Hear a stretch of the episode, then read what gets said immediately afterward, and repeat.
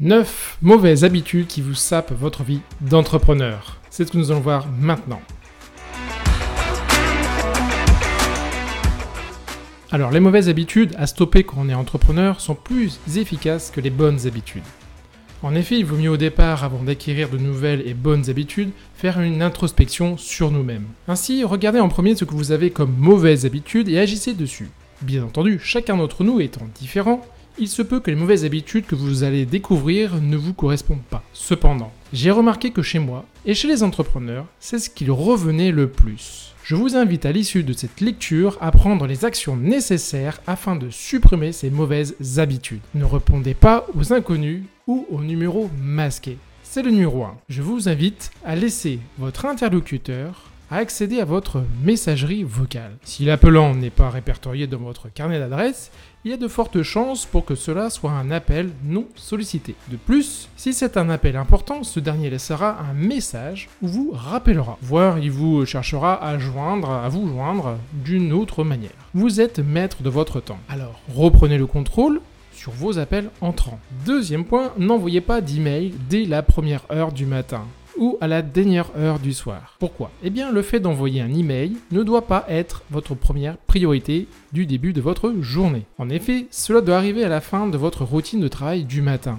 Et cela pour une simple et bonne raison, si vous placez l'email au début de votre routine, vous allez prendre de l'énergie au mauvais moment. De plus, les emails peuvent être néfastes dans le sens où le contenu peut venir perturber la suite de votre journée. Concernant la dernière heure, il s'agit bien de la dernière avant d'aller se coucher et non pas de la dernière heure de son travail. Cette dernière, en revanche, est la meilleure, car vous finissez votre, votre journée de travail en vidant votre boîte d'email. Le fait de le faire juste une heure avant de se coucher risque de faire de vous un insomniaque suivant le sujet de l'email. Il faut apprendre à déconnecter et avoir des passions ou d'autres centres d'intérêt. Troisième chose, n'acceptez pas les réunions ou les appels sans ordre du jour. À votre avis, que se passe-t-il quand vous assistez à une réunion sans objectif, sans résultat désiré, et qu'enfin l'ordre du jour est complètement obscur, c'est-à-dire sans connaître les sujets et les questions qui devront être abordées dans la réunion?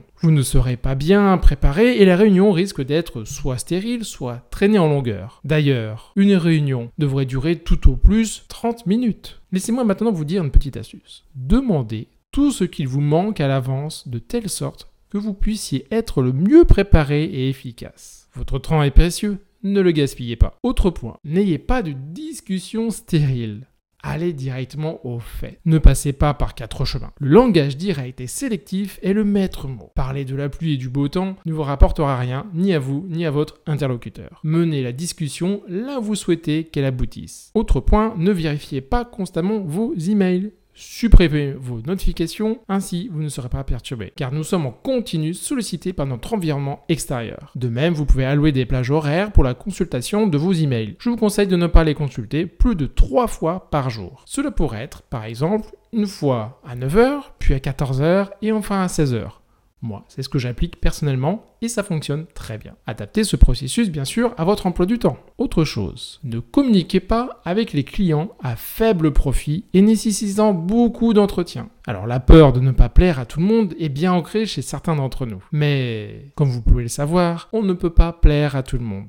C'est ainsi. Et c'est très bien comme cela. Apprenez à l'accepter et cela vous enlèvera un poids énorme. À la place, je vous suggère d'utiliser la méthode Pareto, c'est-à-dire les vingt quatre-vingts. Pour ce faire, passez en revue vos clients et regardez les vingt pour cent de vos clients qui vous rapportent quatre-vingts pour cent de bénéfices, ainsi que les vingt clients qui vous prennent le plus de votre temps. Ensuite, mettez ceux qui vous rapportent moins et qui vous prennent plus de temps en mode automatique. Vous pouvez pour ce faire leur envoyer un email en leur expliquant les nouvelles règles pour le traitement des emails. Ne pas avoir de priorité, on le répétera pas assez, mais il est important d'avoir des priorités et de connaître l'important de l'urgent. Concentrez-vous sur ce qu'il y a de plus important pour vous. Cela demande que vous le définissiez. Euh, certains préconisent de déterminer ce qui est important le soir avant de se coucher et d'autres le matin.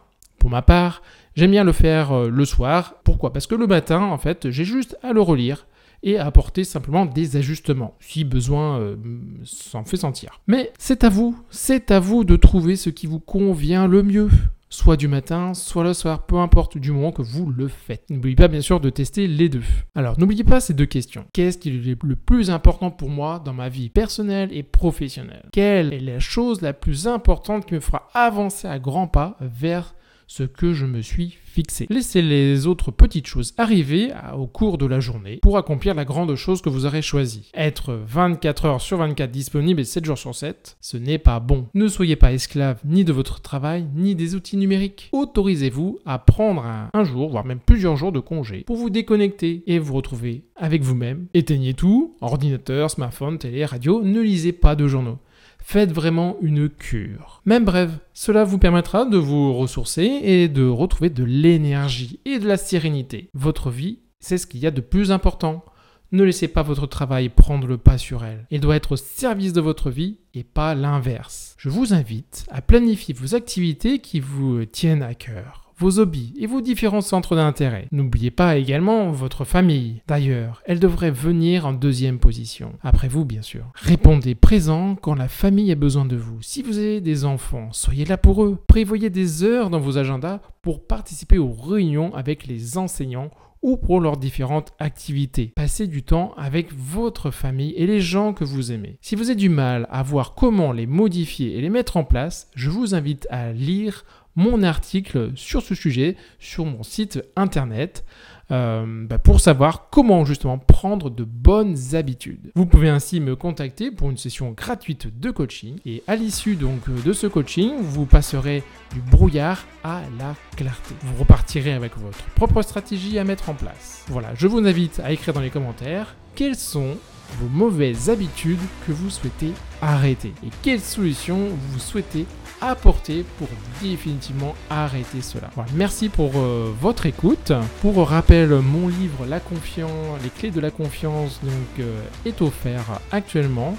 Vous avez donc le lien dans la description en bas de cette vidéo. Quant à moi, ben, je vous dis à demain pour la suite de mon défi, une vidéo par jour pendant trente jours. Merci à vous, au revoir.